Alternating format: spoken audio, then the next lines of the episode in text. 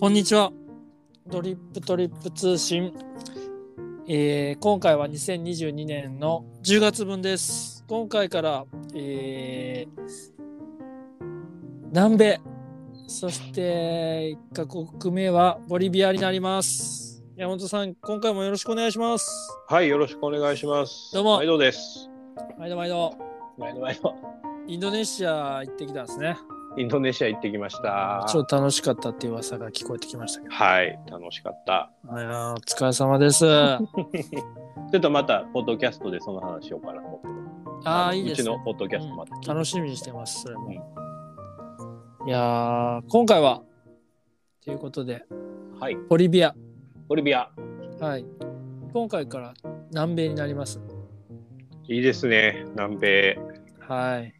南。米って、全部美味しいかな。なんか好きな国はどこですか？南米で。コーヒーコロンビア。コロンビア。うん。でもコロンビアってもう、なんでしょうね。やっぱり全然違いますね。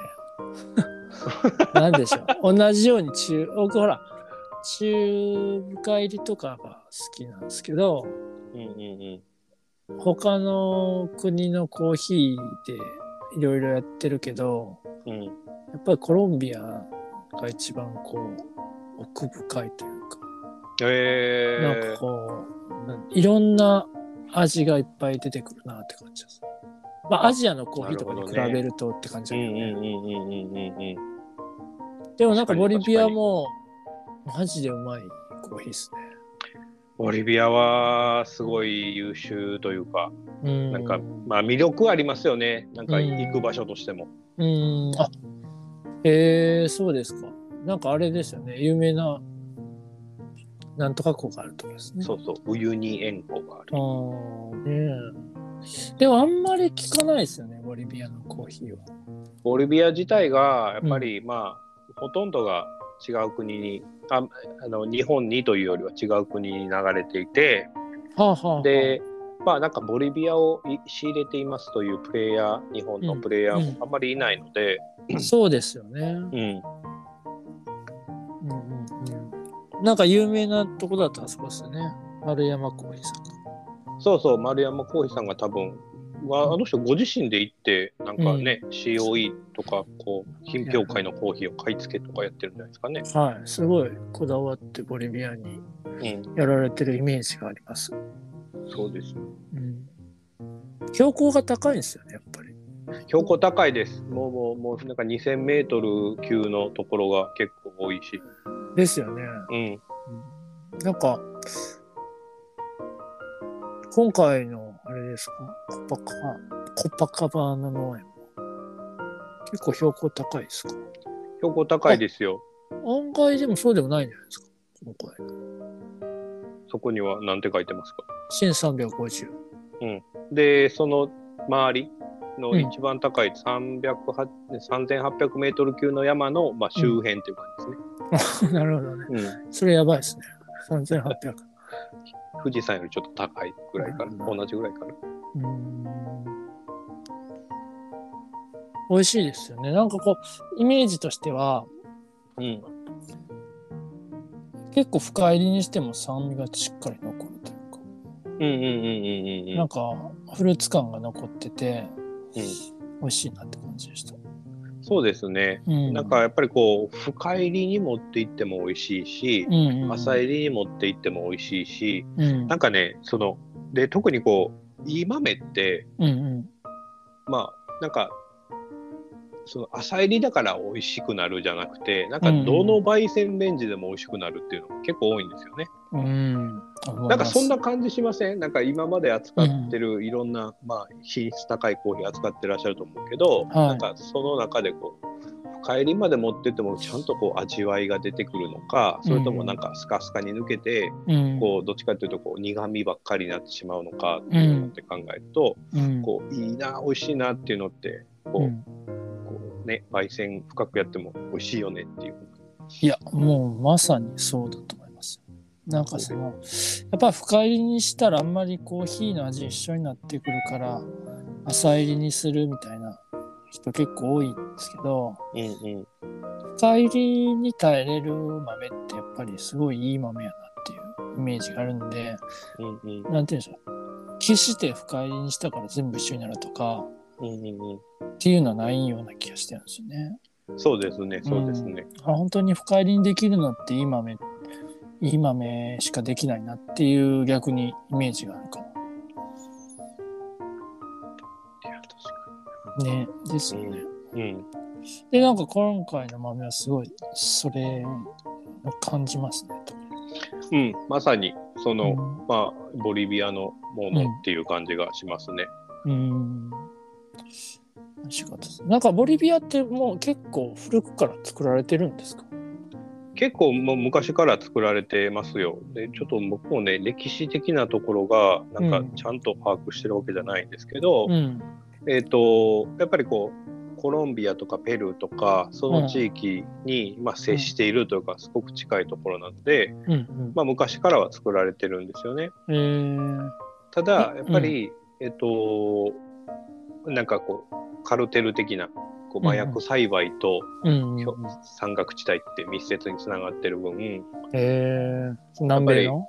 南米、南米。うんだから、ボリビアもやっぱその部分って大いにあって、だからこうコーヒー栽培なんかやってるけども、でもうん。麻薬栽培の方がみたいなとかもすごくうん。大きいですね。ああ、まあコロンビアとかもそうですもんね。うん。えー、なんかじゃあ、山本さんがこう、あボリビアを扱い出したのって結構前からなんですか？前からです。もうもう昔か、もう十数年前から、ああ、そうなんだ。うん、もうずっと扱ってるというか、なんかうん関わることがあって、うん、うんうん。で、なんかもう安定して美味しいなですね、ずっと。えー、あ、そうなんですか。うん。でももちろんその国全体という話じゃなくて、うんうん。そのまあいくつかの農園みたいなところで農協っていうところでお話ですけど、あボリビ今回アやそうそう、ボリビア全体というわけじゃないですけど、ね。うんうん今回山さんが使われるコーヒーがコパカパーナ農園っていう農園。これはもう,、はいもうほんま超有名農園。世界でも有名だし。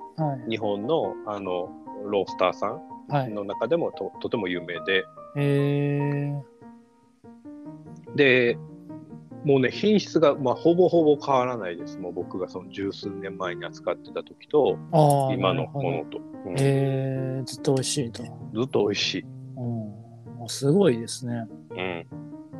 なんかか作る環境っていうか、うんうん。いいんですかね。ペルーの下あたりですよね。えっ、とね、ペルーの隣かな。隣になるのか。海がないんですよね、確か。海がない。えー、山脈があるんですね。そうです、そうです。アンデス山脈の。うんうんアンデス山脈っていうのこれ。何うん。山脈？何山脈？南米のね、そうそうそう。うん。やっぱり南米ってこれが大きいですよね。うん、やっぱこの、えっとね、やっぱ南米でうん海沿いっちゃ海沿いなんですけど、うん。基本的にこう海沿いのあたりって、うん。海からちょっとこう山に入っていくと、もういきなりすげえ高い山岳地帯がわーっと広がってるんですよね。ああ、なるほど、はい。で、その、やっぱその山岳地帯のうんこう海側とうん内陸側でうん全く環境が違うんですよ。へえ。ものすごい熱帯雨林になっているのが、えっと内陸側で、うんうん、で、えっ、と、この、えっ、と、海側に面している山岳地帯とかだと、もうちょっと乾燥しているうんうんうんところみたいになってて、こう全然こう、違う、そういったこう環境の違いっていうのが、味のバリエーションとかを生んだり。するんだと思いますね。確かに地図で見ても全然違いますもん。色が違うんですけどね。そうそうそうそうそう。面白いですね。いやー、いいですよ。うん、コロンビアは、コロンビアちゃうわ。えっ、と、このココパカバ、うんそうボリビアのコパカパーナ農園っていうところは、はい。えっと、まあなんか昔からもちろん作られているんですけど、はい。えっと、なんかやっぱ栽培のところとかで、まあ有名になってきてる農園だし、やっぱ社会的とか環境的にいいことやろうよっていうふうに考えていらっしゃる農園さんなので、えー、はい。うんと、こう、有機栽培とかはい。っていう風なところをかなり力入れてやってるんですよ。ああ、いいですね。なかなか堆肥の作り方とか、うんとそういう風なのをうん。うん。なんかどっからか買ってくるじゃなくて自分たちで作るってなったりとか。で堆肥ってコーヒーに一本一本こう施肥するのってすごく大変なんですね。あそうなんです。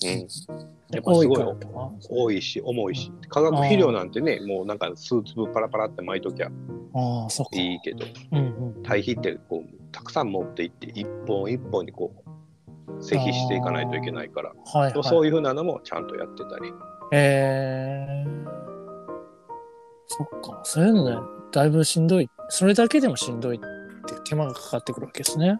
そうですそうですああ、なるほど。あんまそこまでイメージできてなかったな。で基本的にはこう、まあ、大農園みたいなんていうのはほとんどなくてここもまあ他の産地と一緒です、すごくこう小さめのうんうんうん。小さめといってもまあ1ヘクタール以上あるようなところなんですけど、うんうんうんはい平均4から5ヘクタールぐらいかなそのぐらいの大きさのはい。小規模の、まあ、はい農園がパーパーパーといっぱいあって、ああ、なるほどうん。じゃあ、やっぱりそういう、なんかコロンビアとかもそうだと思うんですけど、あまり大きいのがないって感じなんですね。そうですそうですうーん。そっか。なんかやっぱり南米って、こう、ちょっと話ずれますけど、そういうところが多いですかね。まあ、ブラジル以外というか。多いですでもあのまあペルーってまさにはい、はい。あの小規模農家ばっかりなんですねあ、そうなんですか。そう、うんでえっ、とでその隣というかその内陸側のコロン、あボリビアも同じような感じではい。でこれがもうちょっと上のはい方に行くとコロンビアになるわけあ、でけど、ですすね。はい。コロンビアのうん国境沿い、ペルーとかボはいリビアとかに接しているような、まあそこら辺の地域って、うん。ナリーニョとかウィラって言われる地域なんですけど、うんうんうん。この地域は同じなんですけどやっぱ小規模農家が多い。あへえ、ナリーニャとかもそうですね。うんでこれがもうちょっとこう北の方に行くとトリマとか、うんもっともっと北に行くとサンタマルタだったうん。かな、うんうんうん。こういった地域になると、まあ、小規模の小規模農家はもちろんいるんですけど、はい大規模農園っていうのがバスバスとええあるんですか？あ面白いですね。感じになってるんですよね。じゃあその北の方がうん割と盛んだってことですか、生産量的にはすごく多いです。でも品質的なところで言うと、はいやっぱり小規模農家がいるってことは山岳地帯なので、なるほど。こうなんていうのかな、あんまりこう大きく平べったい農園を作れるわけではないんですよ。うんうんうんなので、あのやっぱりこう大規模農園で作りにくいんですけど。やっぱ標高が高くてはい。っていうところでは品質的にはすごいポテンシャルがあると。ええなるほど。で、これボリビアもやっぱ同じですね。ああ、なるほど、なるほど。うんうんやっぱり大きくはないけど、すごいいいものを作れるポテンシャル持ってるよねって感じです。そうです、そうです。ええ面白いですね。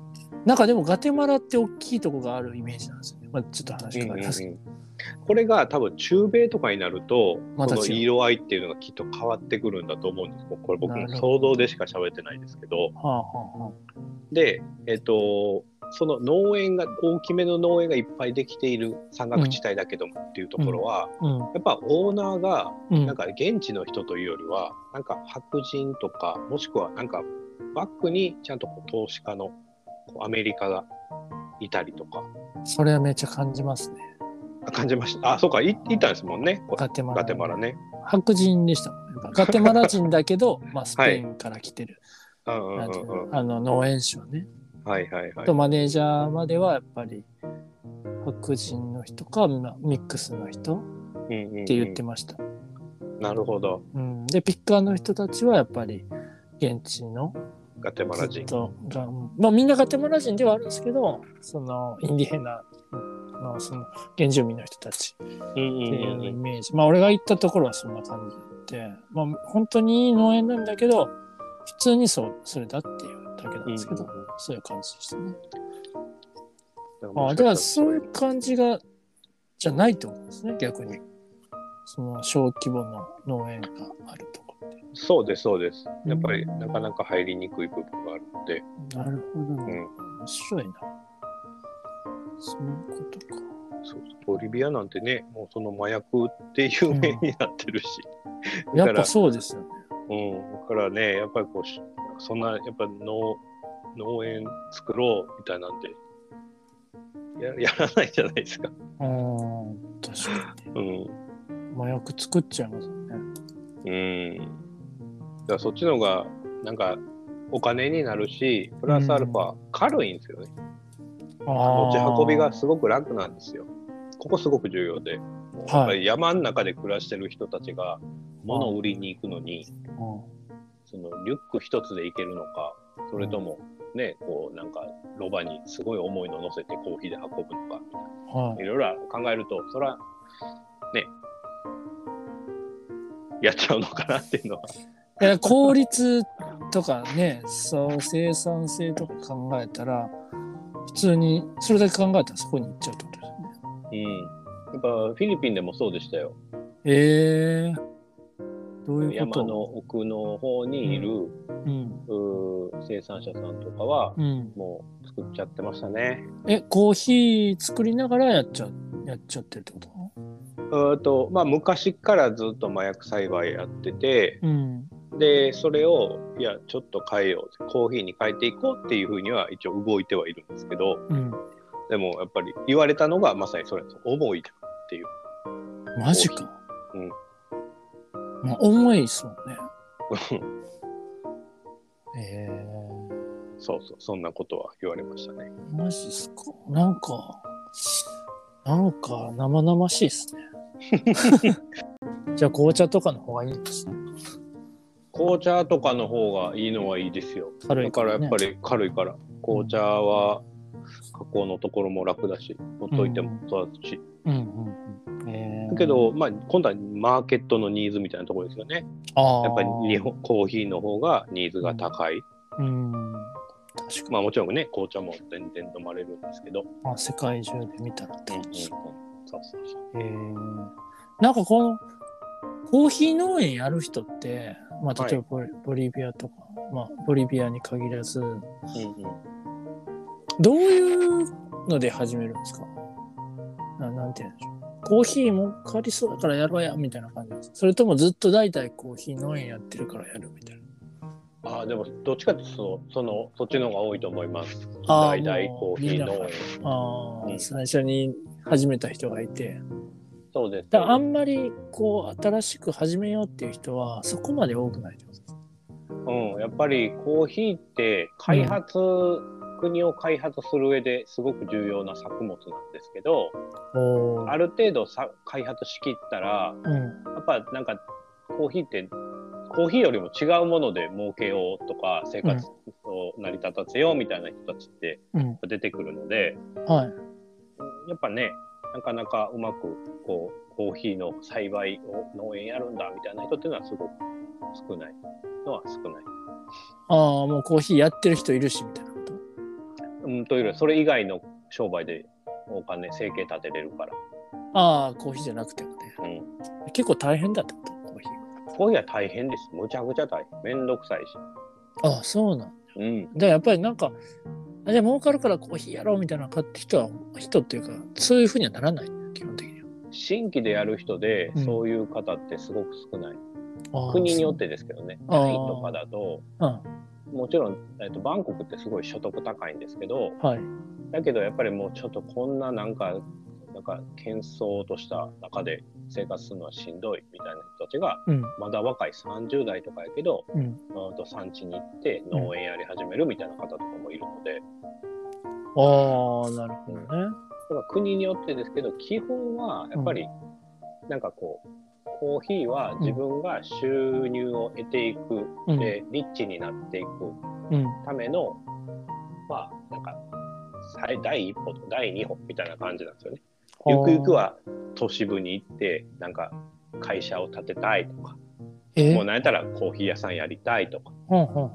そういうふうな、やっぱりこう、なんか夢を持っている生産者っていうのもいっぱいいますよ。あ、へえ。で、そのために、まあ、とりあえず今、農園やってるけど、いずれはそういうふうになっていきたいみたいうん。まあもちろん現状のとこ考えるとむちゃくちゃむずいんですけどね、それはね。ああ、なるほどね。うん、ちょっとそその小さな都市で、とうん土地でうん。コーヒー育てて収入をたくさん得るっていうのはすごく難しい。もあうこういったジレンマも感じてたりしまあああ、やりたいけども、みたいな。すよね。そっか、だから、大きいの上にはできないっていうのもあるし。うん、そうそうそう。なんか、そんないろいろあるな、やっぱり。うん。あるんですよ。うんなかなかうまくいかんよねっていうのは。あるんですね。うん。なるほど。そう。だけど、まあ、なんかそんな中で、はいじゃあ、こう、生産者、その小さい規模の生産者をうんどう盛り上げていこうとか、どういうふうにしてったらいいだろうっていうふうに考えてるのが、やっぱ生産者組合とかをこう作って、うん。で、こう、まあ、そういったメンバー、農家さん、小さな小農家さんを集めて、うん。大きな組織にして、うんで、まあ、その中でのこう、ウェルネスみたいなところうんをしっかりと保障させていく。健康保険もある、うんえー農業保険もあるとか、うん。で、なんか高く売れたらそのインセンティブもちゃんと手に入るとか、うん。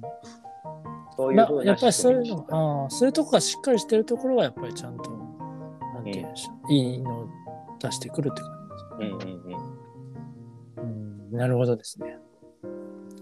いやー、なんかおもろいですね、やっぱり。コーヒーってやっぱりどうしてもね、あの作ってるところがそういうところが多いから。そう。だからこそ、なんかね、その品質だけじゃない部分で、こう、語っていけれるようになりたいですよね。うん、いや、そうなんです。うんなんかね、その辺がやっぱり、ね美味しいっていうのも絶対必要だし、うん。でもそれだけじゃないっていうか。そうそうそうそう。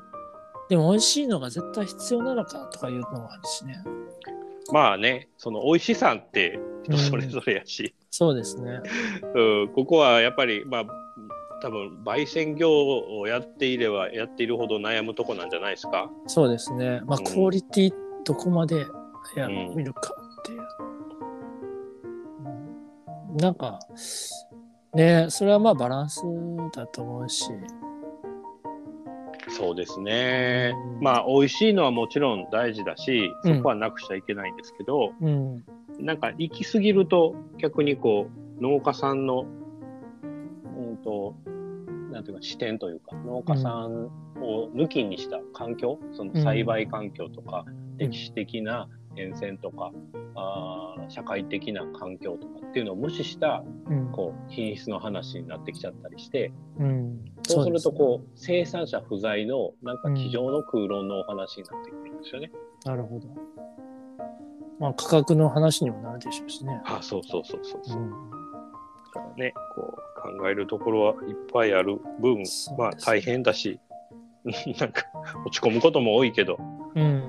だけど、そうまあそれだけこういろんな人が関わってるってことは、それだけこう、なんていうかな、いろんないいインパクトを与えられる可能性。確かに。うんまあ、やりがいみたいなのめっちゃありますね。その、ですね深く関われば関わるほど、うんうんいろんな関わりができてくるから、やろうと思えばいろいろできるみたいなの感じますけどね。ですね。うんいやー、そんな感じかな、ボリビアも。今回はどのぐらいの焙煎度合いでいくんですか、え今回はね、えーっと、フルシティぐらいにしてて、うんうんうんレンチまではいかず、で、はいシティよりももうちょっと深入りに焼いてみようかなと思って。焼いてみたら結構美味しかったんですよね。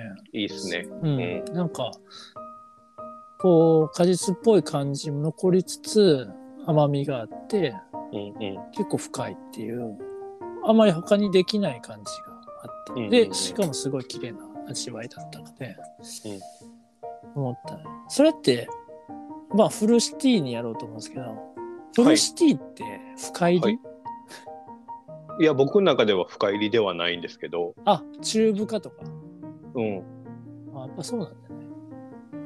そうそうそれを今ね、ちょっと揉めてたんよ。フルシティは深入りやろみたいな。俺は深入りじゃないかって。いや、それ中深って前になってましたけど、みたいな。じゃあ中深かみたいなね。ややこしいですね。どうでもいいですけど。いやいや、大事なとこですよ。え、大事なんですか、これ。そうや、それはちゃんとマウントコーヒーの、マウントコーヒー品質をちゃんとね、こうお客さんにし分からす分かっていただくためにも。そうですねあのじゃあもうちゃんとレポートにはちゃんと書いときますどっちにしたかそれで確認してください はい。フルシティはどっちかですね。はいいやー今日もありがとうございましたはい。ありがとうございました。はいじゃあまたえっと来月そうですね。はい11月によろしくお願いしますはい。よろしくお願いします。はいありがとうございますはい。ありがとうございます。